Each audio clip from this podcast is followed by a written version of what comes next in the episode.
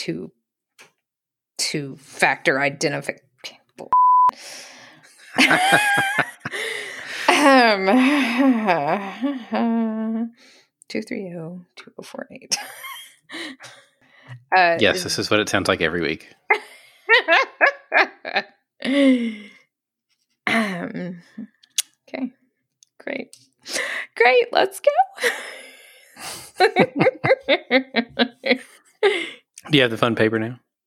Yes, yes, I do, and I have my email closed, so it won't ding. I should probably make sure my phone's on silent so the office Ooh, theme doesn't break I out. I have to set mine on silent because the Slack will light me up. Okie dokie. We'll see if we get any thunder background noise here. Oh, we definitely will. It's super impressive outside. Yeah, it has rained buckets and buckets again.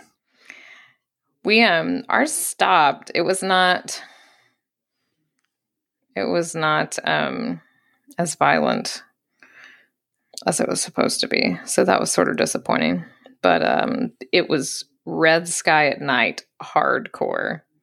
Oh nice. Oh yeah, it was beautiful. I just sent you a picture of Hazel with the double rainbow. And I got a video of a lightning bolt piercing that double rainbow. It was pretty awesome. Oh, cool. Mm-hmm. Oh, it just came in. Yeah, we didn't really get anything that cool. Uh, that's awesome. I know she's already got a rainbow shirt on. I didn't even notice that. nice. Yeah. yeah, we just been getting dumped on. Nothing quite so cool. Hmm. Gotcha. All right. Well, let's do this thing. Let's do it.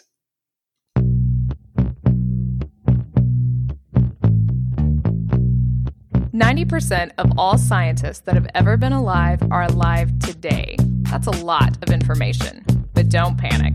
It's not an exact science. Hey, Shannon, how are you?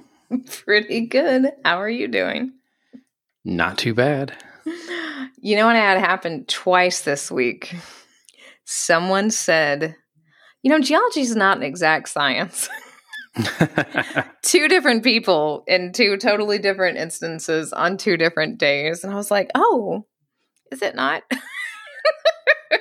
now, were these people trying to get out of uh, incorrect answers in your field camp?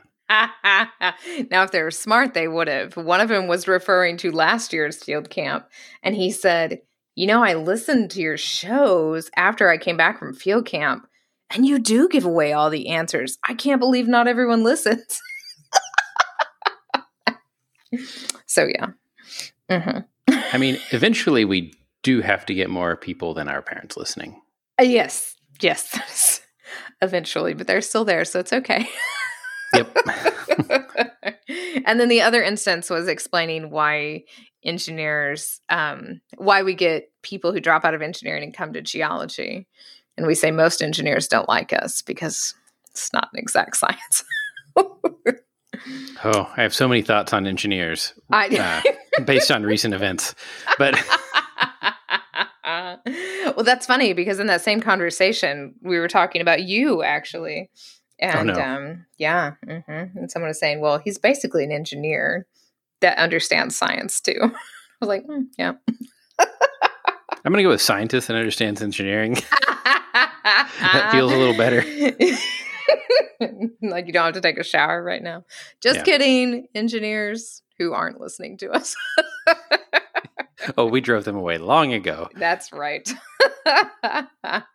Basically, with that tagline. So, yeah. Uh, yep.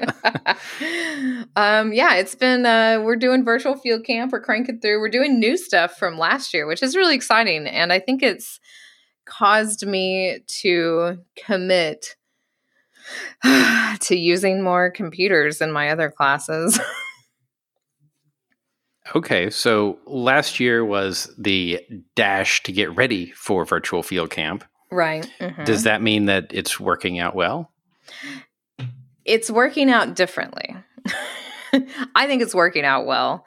Um, and this is something that we were talking about before the show too is that it's interesting to see the difference in everyone's comfort level and education I, education's not the right word basically comfort level and proficiency in the online environment last year versus this year so so you would think being in the online environment for a year would lead mm-hmm. to skill growth is that what you see um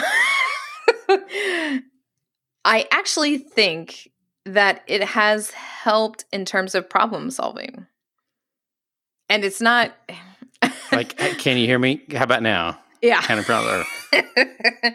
well, a, a, lot of it was so um as I am wont to do because I cannot stand the yoke of schedules. I changed my mind 2 days in about like what our next assignment was going to be. And so I said, "I'm sorry. I know I said I'd already given you all the software you have to download, but I want you to download this other thing of software because I want to do this exercise. It looks really cool. We're going to do it based on our first three days. I think you guys would benefit from this. So I called an audible. We're going to do that. And inevitably, so it's um we we've done virtual we talked about like virtual video games on this before and this is like a virtual video game it's not minecraft but you walk around the world like it is minecraft it's so cool it's the university of leeds um, put these virtual landscapes together and they have several of them but you have to download it and so it works fine on windows it doesn't work on the big sur mac operating system there's workarounds uh-huh. for catalina and there's it works fine on the other ones because it was developed in like 2016, I think. And it hates Big Sur. so I have, of course, a quarter of the class is using Macs. And there was a lot of, oh, what do I do? And a lot of the what do I do didn't start until after they'd already tried stuff, which was really nice. And I don't think that always happens. Um, when I say, yeah, sort of the problem solving, because the problem answered to most of the Mac people was they just found a Windows machine to use. yep. it was just the easiest thing. We we were working with like crossover and all this other stuff to try to get the to try to get it to recognize um and then all my students were like, I fixed it. I'm like, oh great, can you share? And they were like, ah, I just found a Windows machine. but I think the approach was still a little bit better, that's for sure. And I try to make everyone turn on their their um, cameras, which we didn't do last year. I did not see people last year at all. I I just assume everyone's moms took field camp. so you know, I mean, yeah. we recently taught a online course and it was super discouraging teaching to mostly little squares with people's names in them. Yeah. Mm Mhm.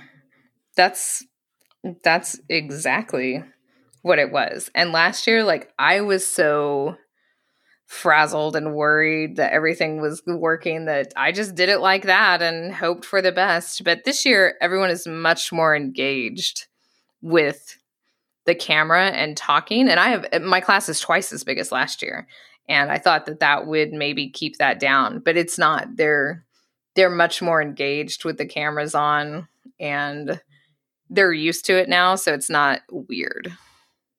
Yeah, I think everybody's over like the oh, I'll forget to turn my camera off and pick my nose. Like we've all seen a ton of people pick their nose on Zoom.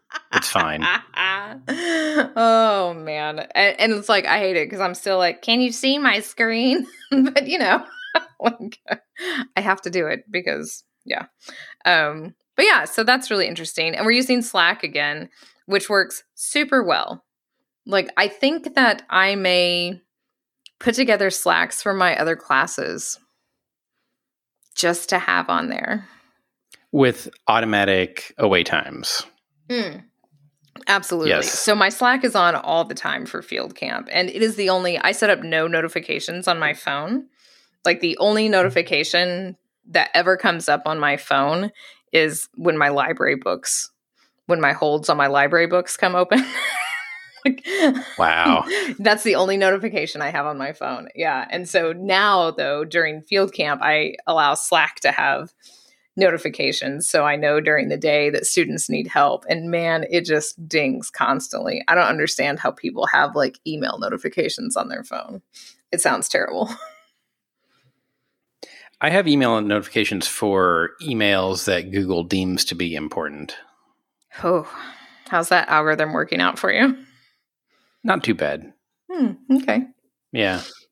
Hmm. Every now and then a sales email gets through, but most of the time it's just people that have emailed me before or that I have emailed, you know, an active conversation in the last day. I always count on that actually. um yeah, yeah, no, I don't do I don't do any of that. I my New Year's resolution to say no and protect my time is something that I am still vehemently adhering to. All right.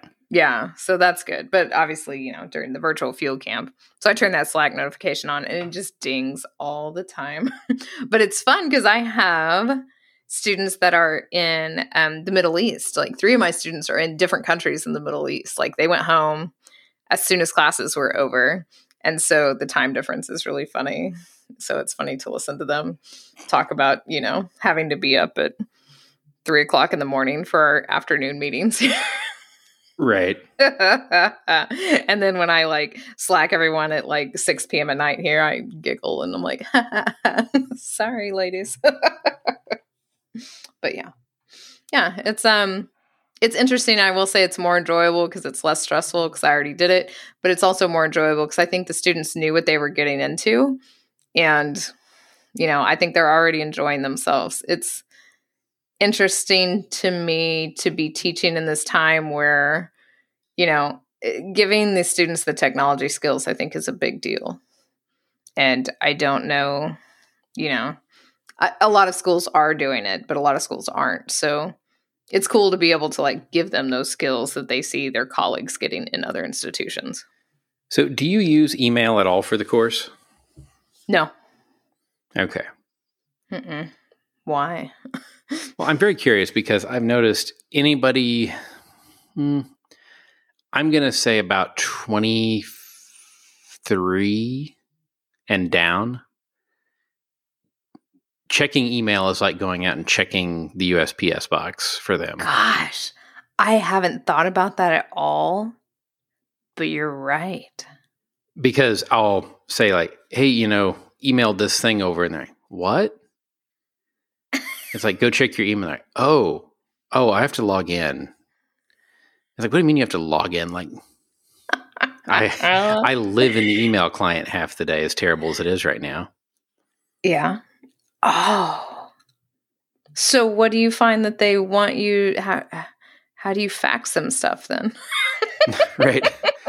Um really it like I haven't done a ton with Slack in these kind of settings yet.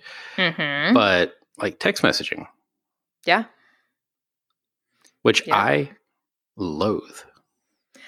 That's funny. I mean, I use it um most of the time I use voice dictation because I don't want to type something that takes five minutes to type that I could say in 20 seconds. Yeah. Okay. Fair um, enough. and most of my texts aren't like, what time are we going to meet? Okay, great. Like, you know, there. Okay, you find this resistor and follow the wire. Da, da, da, that should be orange. like, yeah, they're long and I know we've talked about this offline before, but like the one way that you can get me to never come back to your medical practice is to text me to schedule an appointment. I just got a text from my eye doctor that said I was three days overdue for my yearly checkup. And I was like, what the heck? Yeah, no, call me. yeah, yeah. I healthcare costs enough in this country for you to pay somebody to call me instead of a piece of software to text me. Man, you old man, I love it. so, we just ran into this today. I set up, this is so dangerous and terrifying.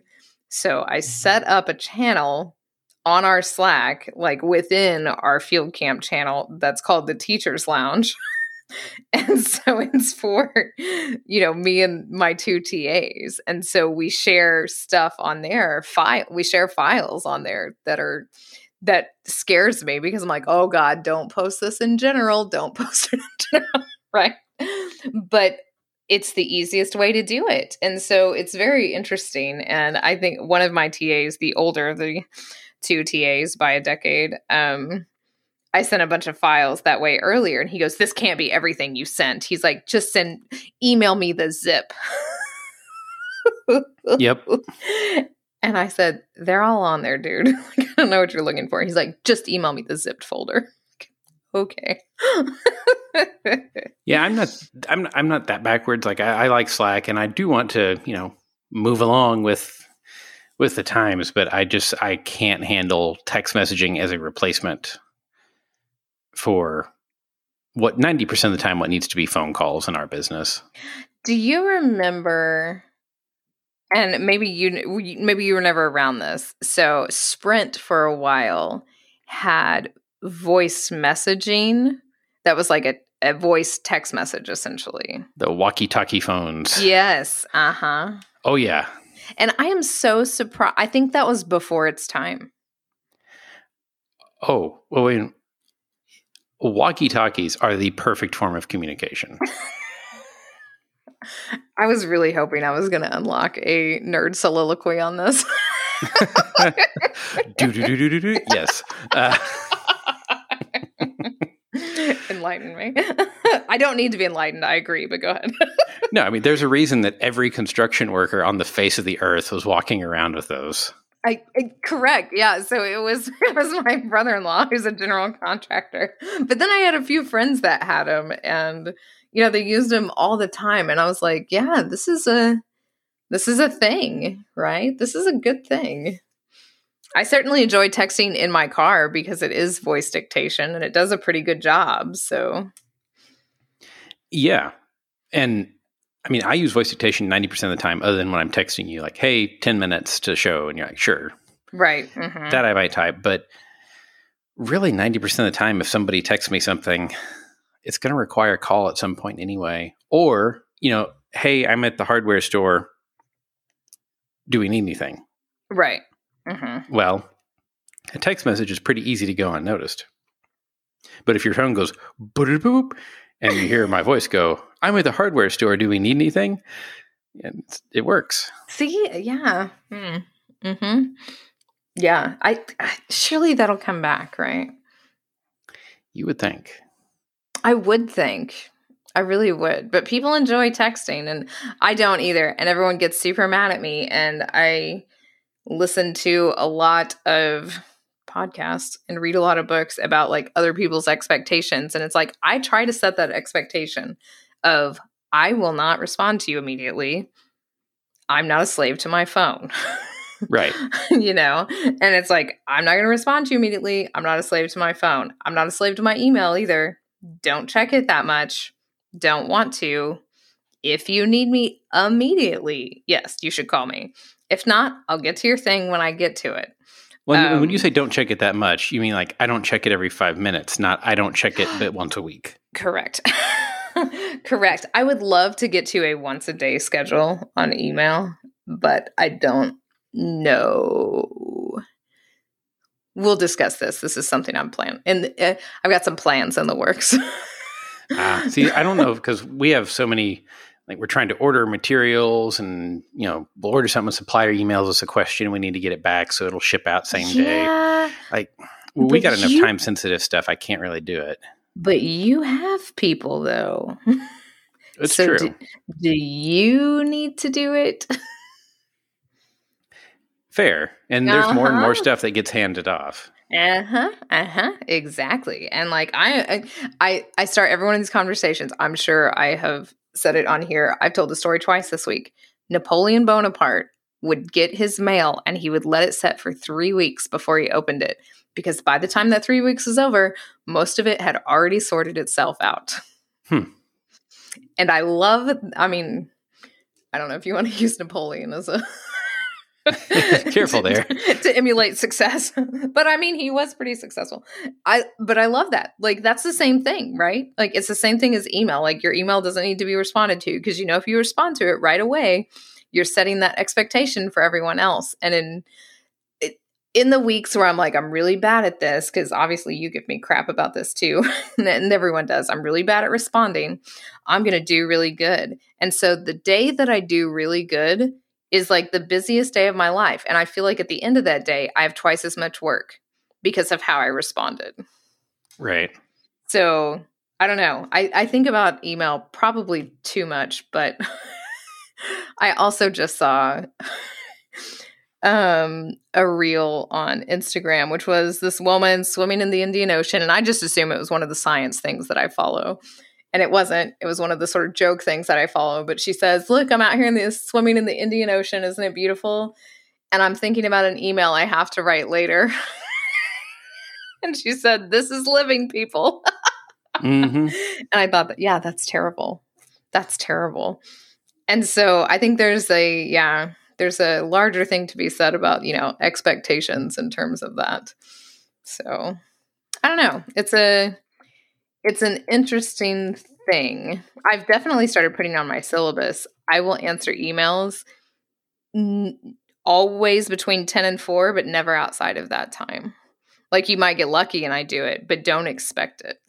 Well, so I have gotten to the point now where I'm trying to, well, one, I don't want to set the expectation I'm going to respond to somebody's email at 11 p.m. yes yes correct. Like you said, I might, but I also don't want, because I experienced this being a recovering academic, I still have that crushing academic guilt of uh-huh. yeah when somebody emails me at 10 o'clock at night. It's like, well, I, I should answer now. Mhm. So I don't want to do that to other people. So in the treat others like you want to be treated vein, I have started making very extensive use of scheduling emails. Okay. Yes. hmm So you're are you actually scheduling them to go out at certain times? Yeah, so I write them. You know, maybe I do write it at eleven o'clock at night, but I schedule it to go out at like eight thirty the next morning. What is this Gmail or is it Yes. Outlook? Okay. Um, I think this is exceptional, and I hope everyone starts to do this. Uh, yeah, because I, you know I've been talking to my friend about this, and she's in charge of a lot of people, and so she put like a tagline on her email that was like, you know, my email hours aren't yours. Don't feel the need to respond to me outside of business hours. But it's like she's somebody's boss, and if I get an email from my boss and I see that, I it doesn't mean anything, right? I'm still going to respond to the email. Right. And it's not even like because as soon as you see it, you've got that guilt.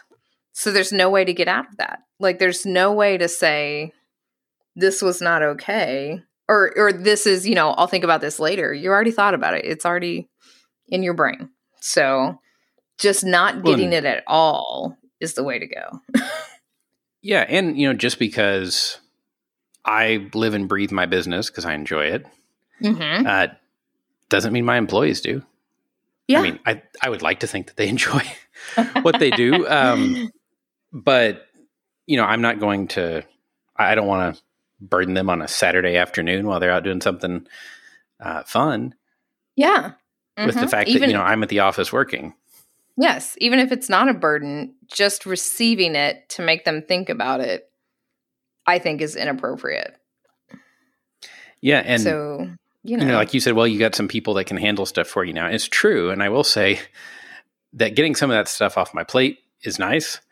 Uh, but oftentimes, I find the things that replace it are worse.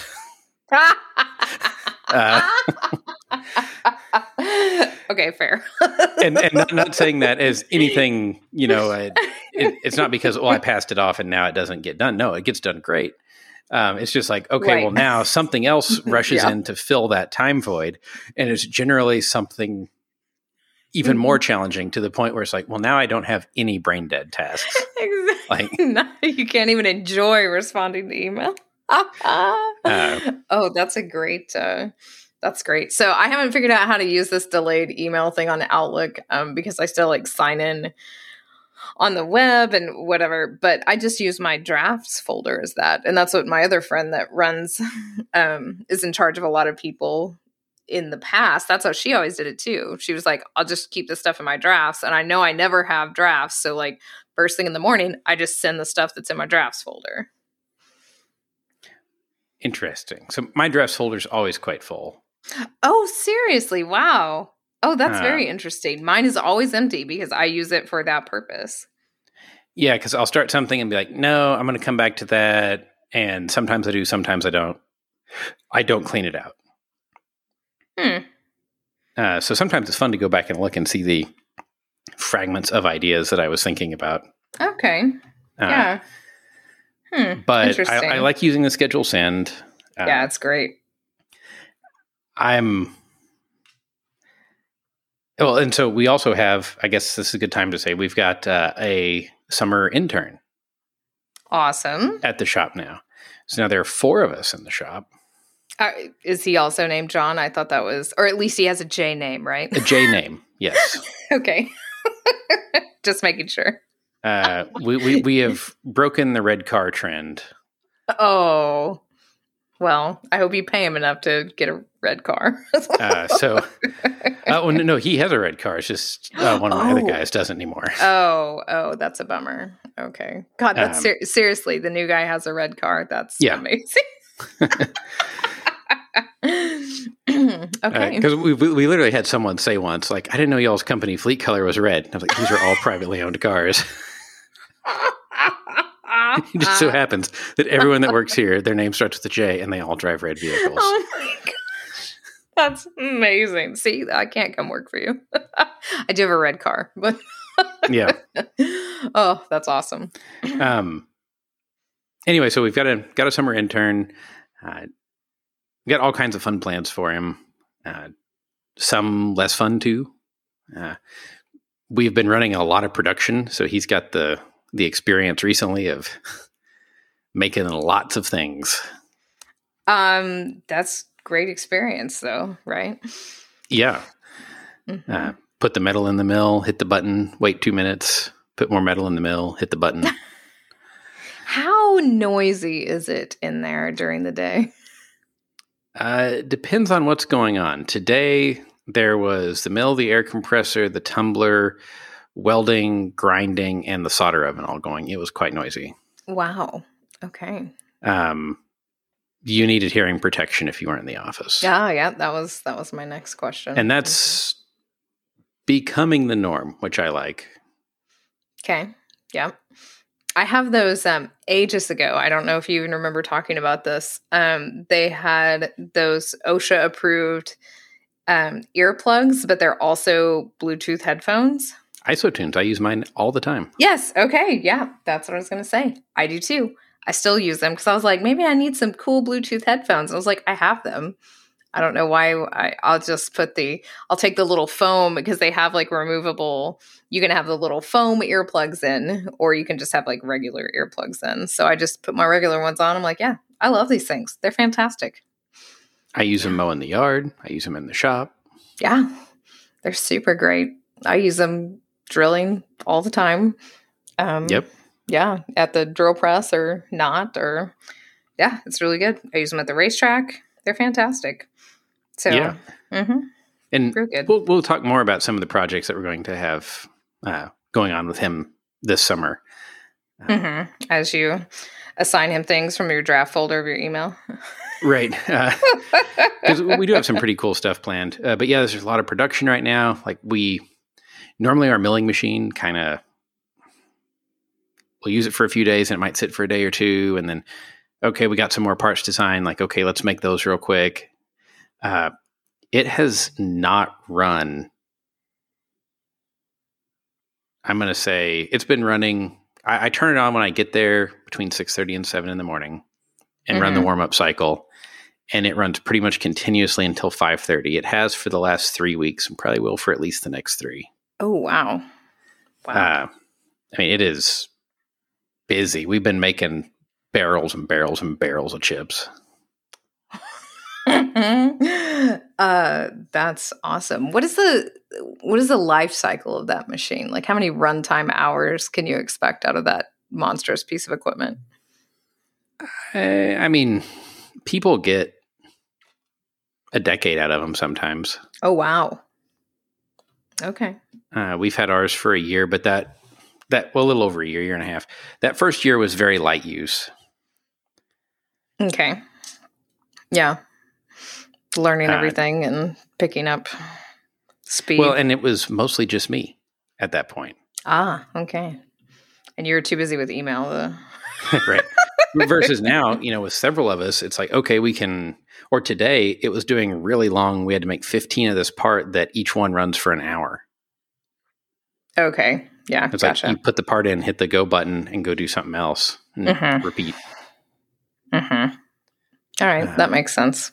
Versus like you know we got some lathe work coming up that it's like you put the you put the screw in the lathe hit the go button and about 12 seconds later it's done and you change the next one rinse and repeat a few hundred times oh man.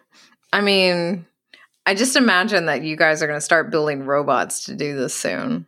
And I'm thinking about how weird it's going to be to have robots in there working with you. oh we talked about so we have one I knew one project in particular that uh there's been a significant interest in mm-hmm. and we had to like i think in the lifetime of the product we may have made 50 or so Okay. and we had to scramble almost 400 Yowza. uh, we were seriously debating like how many tens of thousands of dollars does it have to be to get a robot wow. Because Okay. it's a pretty long run time but it's not long enough Mm-hmm. It's like with two two vices set up in our mill we could uh, hit the go button and it would run for like 30 minutes maybe Okay. and then somebody'd have to go tend to it Hmm. versus if we set it up with a robot where we give it a stack of metal and the machine just runs 24 7 Yeah. until the parts are done. Now we looked at that and went, well, okay, it can be, you know, five to eight days of us or three days of a robot. I'm like, oh yeah, okay, it's not worth it's not Right. worth spending that much money right now. But On it could get there. Are you going to buy one of those little robot dogs? No.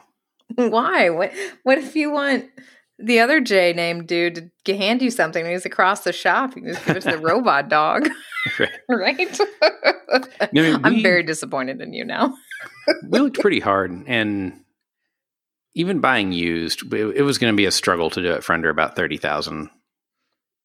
Okay. Yeah. That's a bunch, I guess. I was like, you can pay somebody for a Yes. lot of days Mhm. for 30,000. Thirty thousand bucks. Yeah, that's true. that's very true. I'll be over there in a minute. I'm just a you know low, low, lowly professor. huh? That's very interesting. That's uh yeah. Um. and you know Oh, we've go got ahead. those uh well we've got those kits like we talked about doing the squeeze boxes Uh-huh. and that sort of stuff um those have picked up sales some great. i think people are getting ready to come back into the classroom next year yes. Yeah. We're officially. Actually, as of last week, we're officially like no masks and anything on campus. oh so- wow hmm So as soon as field camp started, they lifted all the restrictions that I went so hard, fought so hard to get around to have field camp. Right. Thanks. so But i think we're we're going to develop some more maybe some of them field based some of them classroom based Mhm. and uh I think we're probably going to make a mega squeeze box. Oh yes. Okay, so how big? So Zev had a pretty big one, but how big are you talking? Mm, probably two to three feet. Yes. I'm really excited. Uh, it was semi commissioned. Okay. Like, hey, Mhm. we would be really interested in a quote on this thing. awesome. Uh, and so we sort of put some stuff together. So, yeah, we think we could do it. And it'd be about this, assuming that we're going to sell a few. Uh, I think it would be a cool project, though. Oh, I couldn't. Oh, I would love to see that in action. I mean, I love the tabletop one, but the thought of like getting to use a big one in a higher level class, you know, that'd be fun. Yeah, and maybe even having it as a you know here's a big one that everybody can see, and then you go to your lab with your little tabletop one. Oh, okay, yeah, that's because we have had good success with the tabletop uh, in Yes. classrooms. We've got three or four universities that are using it now. That's awesome. That's super cool. That's a lot of media, though, to pump it full of. Yeah, so that's the other problem is like it's already going to be heavy, and once you put sand in it, it's going to Oh, be about yeah. four hundred pounds. Yeah, there's no moving that bad boy. Yeah, oh, that's awesome. That'll be really fun. Hmm. yeah. I mean, we're we're working on a big machine for somebody right now that it's sort of been the same way of as it gets built, it just gets heavier and heavier as more metal gets welded on and bolted Oh. on. And it's it's going to be at the point next week where it's time to get the forklift out to move it.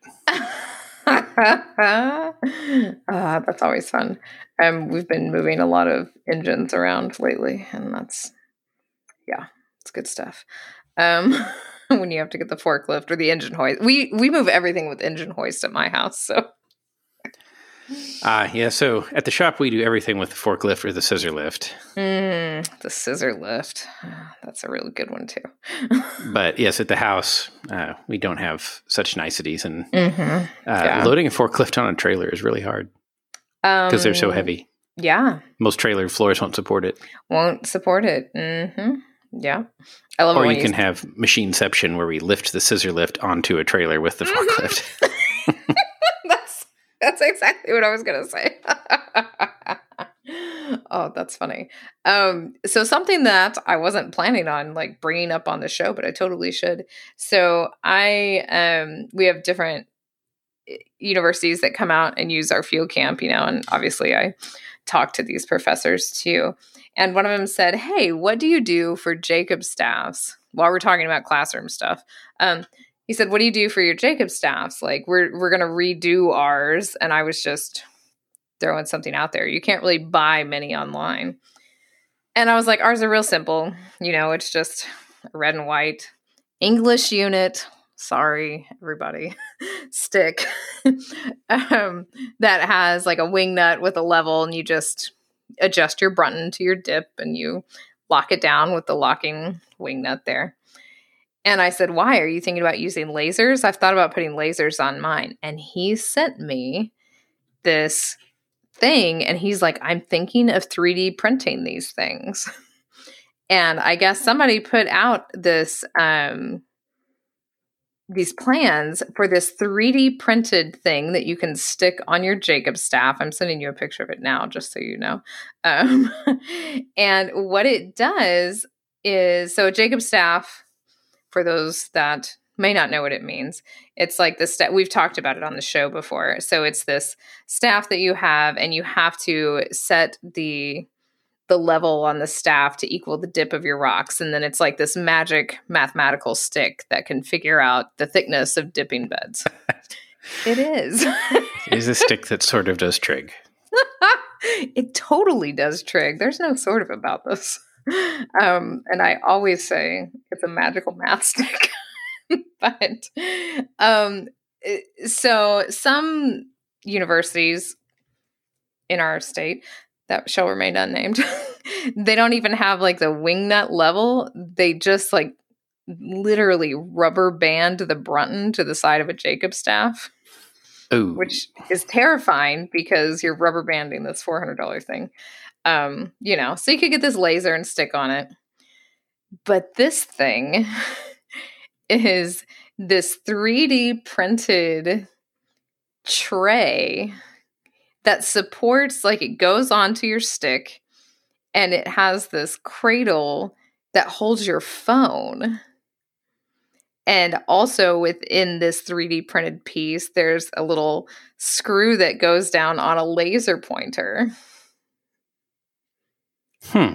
Yeah. And so the phone, you know, you can figure out your um you can figure out your inclination on the phone and then you can use your laser pointer to do stuff. So this little thing just goes on this round stick and it's just a 3D printed back bracket. Yeah. Hmm. Looking at it, it could be. I would machine it as 3D printing would make me nervous with a very expensive phone. So this is what he was talking about too, and he was like, you know, we have a fabrication lab at OU, which is so cool. If this was here when you were here, I don't think you would have graduated at all. right. You just would have been in there. Um, and my my TA Steve uses it constantly. He's down there all the time, just making stuff. Um, and so this is something like I could have students go do, which I think would be kind of cool, just so they can do their own. But he said he's like, you know I'm he said he was worried about the 3D printed stuff just not even lasting that long, so maybe it wouldn't even be worth it. Right. So I don't know how you feel about looking at these and dealing with 3D printed stuff if you think that that would survive the field for more than a year or so. No. Okay. that was the consensus. so we had uh, I have a project right now that requires a float, like to measure fluid level. Uh huh. And so, just real quick prototype, we 3D printed one. It sunk. Worked great for a couple couple of trial runs, and then filled with water and sunk. Oh, that's so uh, sad. I mean, they're great for prototyping. They're not particularly UV resilient. Right. And they're not forgiving in the field. And given how much field equipment gets abused, yeah, like 3D printing it to do a, a test, like, oh yeah, okay, this works or this doesn't, or I need to change it. Mm-hmm. Great. Uh, I don't. I don't see it lasting. I mean, especially in the field. If if you if it's 3D printed, I would feel like you have to baby it, and anything you have to baby in the field, yeah, gets good. tossed, mm-hmm. including babies. right. um. Yeah. Yeah. That's okay. That well, that was that was part of the discussion. Was maybe this isn't robust enough. So you saying that we need to machine some version of this now? Man, I'm just showing you a thing. All right. what you do with that information is up to you. but I may have some buyers. so I'm always torn because I don't know if I want to give people laser levels because it seems like it takes a lot of time and effort out of the job of using a Jake staff if you have a laser level. Because I'm going to flip to the other side of the old man coin now, though. uh, not be, which is uh, just because we had to do something in a miserable, slow way doesn't I mean know. anyone else should have to. I know. I know. And I feel this way is about Bruntons too. Because everyone now, like almost, yeah, a large amount of people don't even take Bruntons in the field anymore. And I was I was just discussing how we used to have to put acetate sheets over like an oscilloscope. Yeah. Mm-hmm. And trace it or take a Polaroid. Uh huh. Yeah. And yeah. people thought I was crazy. I remember doing this. so I felt really old today when um, one of our office staff said we were talking. This is completely off the subject, but also funny, said that she gave her dad a PowerPoint presentation when she was like 13 to convince him to let her get her cartilage pierced on her ear. and I said, nice. What? Uh huh. And so, yeah, it's okay. Like, it's okay to give some of this up. I think I found this out the last time that we were in person at field camp, where my students like doing stuff on paper. And in fact, they they all elected to not take GPSs out. yeah, Insane. it was really funny. yes, because there was a so KU uses exclusively mini iPads to map. Right? So their director came up with Strabo Spot. We'll totally have him on the show, Doug Walker. Um, which is this app and it's going to be exclusively Mac, which is too bad, but whatever. That's how it is. Um, and it's a mapping app. And so, like, they don't even have Bruntons or anything. And I was like, how do you, how do you do cross sections? He's like, ah, we still have to hold a piece of paper up to the Mac to do that. Yeah. but you know, I, I there's a there's a common ground, which I guess is what I'm getting to with this whole conversation and talking about like people's comfortability with technology is that we're in that time period, I think, where this stuff does need to get melded. Like, I don't know how to use an Alidade to make a topo map. I don't need that anymore. right. You know? So, yeah, maybe a laser level that costs two bucks at PetSmart. Every Well, student would buy that if I told them to. Yeah. Well, like I'm trying to get better about. Um, I've caught myself several times recently. Like I'll take notes on a notepad of like I'm testing some piece of equipment and take pictures with my phone. And I got to rip the pages out of the notebook and scan them and upload the pictures. And all goes into Google Drive because I have to retain that for records for whatever the project is. I'm like, I am holding a $1,300 iPad with an Apple Pencil. hmm Like, What am I doing? Mm-hmm. why am I using an app to scan these papers and then take and do all where I I can do it all right here? Uh, so I've been trying to be better about that. Oh, well, so this is a whole nother show then. We've just set ourselves up for next week because I just bought the newest Samsung tablet to do that same thing. So I bought Yeah. the super fancy tablet. I want it to integrate with my phone. It's got the pencil. It's, yeah. Yeah. Now I will say too though, we tried a digital time tracker at work of Mhm. like you know you clock in and out of projects on it, and it has all the projects listed. okay. Complete failure. Because people walk away and do different stuff so often, or what? somewhat that, somewhat you just forget to change it. And I thought, well, you know, okay, that'll we'll get used to it. And Mhm. I'm not putting this on employees. I, I was potentially the worst offender. Um, of you look down at your phone when you go to bed, and you're like, "Ah, I've been clocked into the project that I started at nine this morning, since nine this morning, and I know I did 20 other things. Uh, so what we do, and this is a stupid burden on me, but I made a little sheet that everybody gets one every morning. It's got the workday chunked up into 15 minute blocks. And you write what time you started working on a project and draw a line until you stopped. And at the end of the day, I total everybody's and add it to a spreadsheet for the projects that is so interesting. because the, the policy is you can't walk out the door until I'm holding it and it's filled out. You're not getting your red card till I've got your card. And it I do it for me too. hmm Yeah. And it forces us because okay, if it's something less than 15 minutes, it's not worth tracking. right. That's the other yeah, thing that in the app like if you got really crazy about it, you'd like spend more time switching what you're doing in the app Mm-hmm. than you did doing it.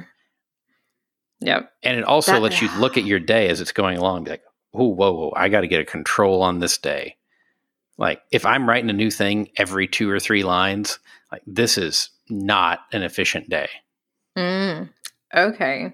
So I know you're a getting things done person, and I haven't read that yet. Um, does he talk about time management in that manner in there? Like that you need Absolutely not. Okay. No? No? No. Oh, interesting. He's very I've- anti time management. Oh man, I've read a couple of books that are like you need to take like a week and do that. Like write down what you do like that and then you can figure out like holes in your day. Like you just said, if I've written down five things in the past 20 minutes like this isn't good, I'm not focusing. And well, and I'm really bad about that too. Because I'll I'm excited about, you know, six projects right now. Right, yeah. And I want to do all of them Mhm. now. Right. So instead of doing anything much on one, I do 30 minutes worth of work on each of them. right. Mhm. Um, and that doesn't end well. So when I start seeing that pattern happen, it's like, okay, pick one, sit down, focus. Right, but if you didn't see that pattern because you weren't writing it down, you know. And I mean, I love the time tracking app that we were using. It it was great. I could run reports. I could instantly see how much time we had in a project. But it just didn't work. And I even asked the guys, I was like, hey, you know, we've done paper for a while. Do we want to go back and try this? And it was unanimously no.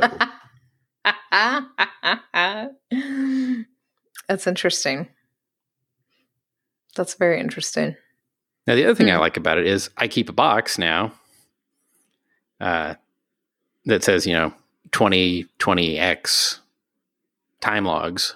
Right. And if somebody ever wanted to say, hey, we're auditing you because we don't think something's right here, like I can produce the time log filled out by the employee Mm-hmm. for every day of that year. Yep, that's true. That's very true. This feels like a specialized notebook situation. It, it does. uh, you know, right now we just print out all of our, I print out like 50 at a time because you think about it, we're going through 20 a week. right. Mm-hmm. Yeah. uh, and put them in a folder out there. And yeah, it, it sucks that at the end of every day, I got to sit there and total up and count squares, but but it works. when I did my survey of like a whole how people are productive and track their time, I just did this amongst like friends and other faculty members just for my own sake because I'm a nerd like this. And there was someone who had a very elaborate time tracking system and that is exactly what it consisted of. But she took it one step further and had colored sharpies that matched the project So when she looked at her 15 minute block page, she could tell by the color of the Sharpie which one she was working on. Right. Well, like if, if I write on anybody's time card, like no bill for that day, like it's not necessarily a bad thing. Yeah. But if you get three or four no bills in a row, you got to go, what Now are we doing? Yeah. Now you're costing me money. So, Well, and it, it may be fine because maybe we're doing an internal project, like we're doing a product development cycle. Hmm I mean, that's fine. Uh, but it, it sort of keys you up to that. Oh yeah, like what are what are we ignoring to do this right now? right. Somebody else better be not getting no bill on theirs. Uh, and we're you know we just did a big rearrangement because we need to build another shop, and with the cost of building materials, that's not happening right now. Oh. Uh, I mean, I think I'd be better to uh, invest in exotic cars. Um, so we're we got to make this space work for probably 18 to 24 months hmm because even if the cost of materials comes down in let's say 12 it's going to take another 6 to 12 to build You're right. um, so we did a pretty big rearrangement and yeah that was a day day and a half of everybody no bill hmm but it had to happen uh, Right. and i think we're glad we did it That's cool. I, that's a that's a really neat thing. I, I've often I think about her management of doing that and think I probably need to do that too, just to identify time sucks because it's like I know emails a time suck and stuff, but I definitely probably have a lot of time sucks I could get rid of by paying attention to that at least for like a week or so. Yeah, So- I don't total like I might total on the time card, like email or some project that's not billable, Right, but I right. don't log that. Like I don't have a log of you spent this many hours on email this year because I would cry. Uh, uh, yes, but at least you can like look at the last week and be like, yeah, okay, maybe I need to back off exactly. of whatever. I, I just I I track in depth the billable things. Everything else is more of a just for your own. Yeah, exactly. Uh, so saying that about building materials, um, something happened this last week that I'm shocked hasn't happened yet. Um, my son and his buddy put a baseball through our plate glass window. Oh wow. Uh huh. Um, and so it's double paned, and it was just the outer pane, which was interesting. but also, I my husband called me and he's like, you know, I need you to come home. I got to deal with this, you know. And I said, okay. And then I said, well, you might as well just line it with diamonds because God knows we can't afford plywood to put up. so, Right. yeah, it's rough out there. It, it, it is. Oh, unbelievable. We were looking at putting some new benches in the shop. Mhm. Uh, I think we're going to, because we got these kind of rickety things right now, and we're we're talking about building mega bench. out of like slate and Uh, well, we're we're trying to figure out how to do it, and we haven't run the full cost comparison yet. But so far, it looks like it's cheaper to weld it out of steel yeah. to buy four by fours and plywood. That's right. and I would prefer that personally. Oh yeah, I was gonna say that's um that's what my husband's been doing. There, two steel benches out there right now. So we made. bought for a project a four foot by eight foot sheet of half inch cold rolled A36 steel. mm, hmm It's twelve hundred dollars. That's awesome.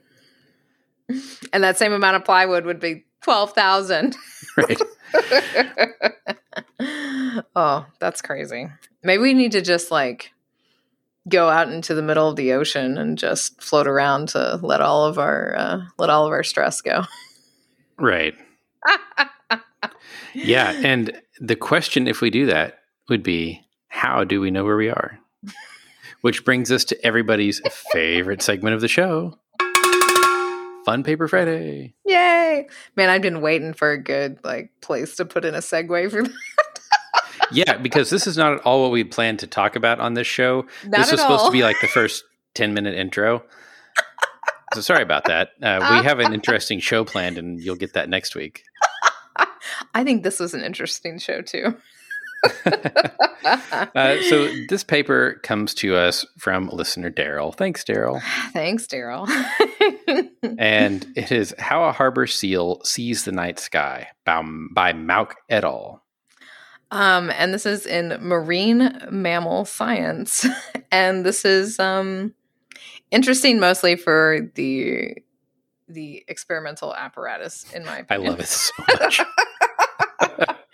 so this like it's like a 2000 okay what is it it's 2005 so you know somebody drew this which is the best but yes so just what it says how do harbor seals see the night sky and i learned a word in the abstract um oh no in the introduction petty pedipeds what are they called yeah is that right is that the word i'm looking for I- That I- are I like think that's what you're looking for. yeah. seals and walruses. Um, yeah. So harbor seals obviously sort of stay close to home, but they do range out for days at a time. It says like 45 kilometers away out into the ocean. And so they say, how do how do they find their way back to shore when you're out in the middle of nowhere, especially due to their weird eyeballs?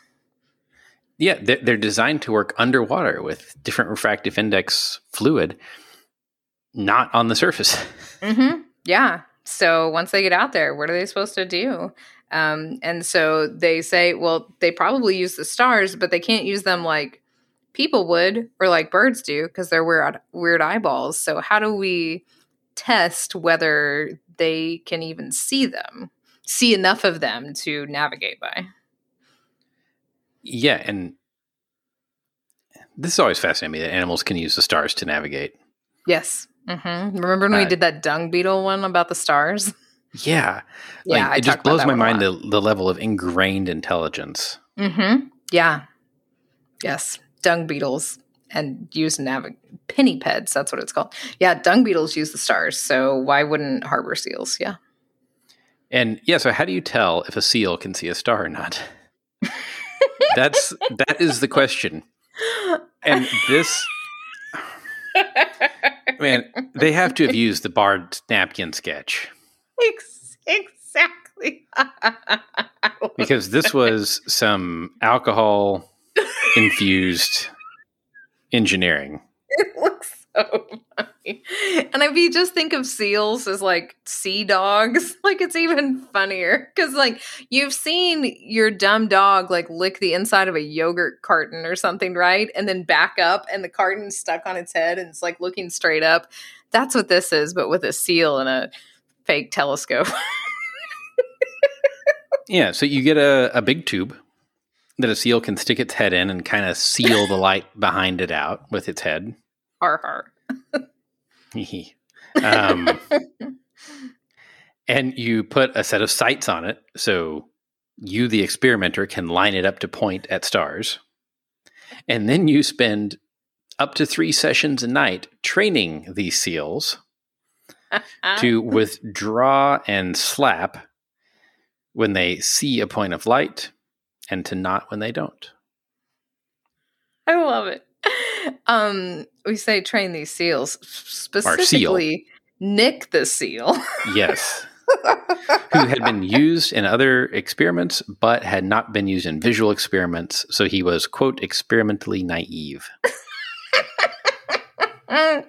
He's like, this ain't my first seal telescope rodeo. oh wait, it is. Um, they call it the seal telescope, obviously. Um, so they they had a larger piece that they put to like put to test this using artificial stars, right during the during the training phase and stuff. I thought that was that was interesting as well. But I mean, seals can see stars. Not a ton of stars, but they can see stars. yeah magnitude 4.4 or something like that mm-hmm. um, So yeah. and they did m- my first question because that that calibration apparatus if you will Mm-hmm. that has a light source and then some systems to make the light beams parallel looking like an artificial star or well looking like a star would because Right. they're very far away so all light comes in parallel uh, and they had filters to simulate different magnitudes which they calibrated with a what i can only assume to be a very expensive Yes. astrophoto camera Yes. uh, they had a shutter and they said, well, okay, we pulled the shutter out and trained the seal to withdraw and slap. And I was like, well, it could be the shutter sound, mm-hmm. but no, because then they had a bunch of fakey tests where they wouldn't turn the light on and would pull the shutter and train the seal to ignore that sound. Uh, brilliant. Sea dogs, they're brilliant. Yeah. So with this seal telescope, and the coolest figure is one where they said, well, okay, look, seals can't see near as many stars, and their vision is going to be more blurred. Mm-hmm. So here's what you can see, and here's what we think a seal can see. I thought this was really cool too. I hope I hope this is done for a lot of other mammals because I want to. I would like to see this. Remember that- that one paper that we did about pupil shape? Oh yeah, Yeah, hmm that's With what I thought goats or about. something. Yeah, because they got those weird horizontal pupils. Yeah, It was like, how do you want to polarize your radar? Basically, is how I viewed it. oh yeah, because they had the minus sign shape. Mm-hmm. Yeah. Yeah. Yeah. So I think this would be so cool. Like that's what I thought about when when I saw this. It's like, oh, I want to see this for all kinds of weird pu- pupil shapes. But what was interesting about this was that even though they say, "Hey, do seals navigate by starlight?" That's actually not what they're testing. They're just testing whether they can see stars or not. Right, because if they couldn't, well, there goes that hypothesis. Mm-hmm. Yeah, exactly. And a little bit of me is like, oh, well, I feel a little bit let down based on the title of this paper. Right. well, not the title of the paper, based on the keyword, which was astronavigation. Yeah, it's possible. We don't know though. yes. Yeah. Mm-hmm. Yes, correct. But this is super cool. And that figure is amazing. Yeah. so yeah, that's um that's really neat. And you're right that that figure also where they have the this is how a seal sees. That's pretty cool. Yeah. And I mean, if you've ever been out in the ocean, it's there's nothing. Terrifying. Yep. Mhm. Yeah, Uh, absolutely. so I, I've got to wonder now, like what you could do if you put a seal in like a um, what do you call those domes where the IMAX Yes. Okay. like projected different star patterns? So that's what they did for the dung beetles. Remember, obviously you didn't need Yeah. IMAX because they were smaller. So that's what they did is they like rotated how the night sky would normally be, and it messed them up. It was very interesting. Yeah. So there you go. You need uh, SeaWorld IMAX to be repurposed. Or you just need to get a little Oculus for the seal, I guess. you could do that. yeah, there you go. VR for the seal. Somebody's working on that right now. there, there's your next startup idea, folks. There you go. well, I'll send it. I'll send you an email with it in it. Okay. yes, please. Well, if uh, you have developed the Oculus for your favorite mammal, or have collected data on the minimum magnitude of visual acuity of such a mammal, we would love to see that along with your star charts and experimental methods. Shannon, how can they get a hold of us? Send us your figures, please. Show at don'tpanicgeocast.com. We're on Twitter at don'tpanicgeo. John is at geo underscore Leeman. I'm at Shannon Dulin. I'm back in the Slack, so if you guys want to get in there, please do so. We're on the Software Underground on the Don't Panic channel. And as always, thank you to our Patreon supporters for keeping us going. If you would like to support us on Patreon, you may do so. Patreon.com slash don't panic geo. And even though the National Science Foundation hires an auditor to make sure that we say we are not affiliated. Until next week, don't panic. It's not an exact science.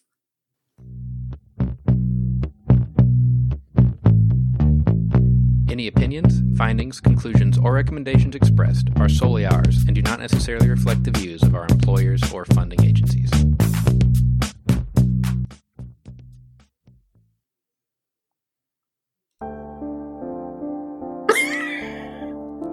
got to get that intense piano. I was waiting for a good opportunity to use it, but we just haven't had one. I think if you would have said it right after I said floating out on all alone in the sea. Oh, that would have been perfect. It would have been perfect. Yeah. I'll see what else we got here. Oh, that sounds like an acoustic version of our intro for a minute. right. That's a good one. Nice. Yeah, we'll have to we, we need to add some more soundboards in here. Yeah, absolutely. Oh, this thing is so great. Yeah. so great.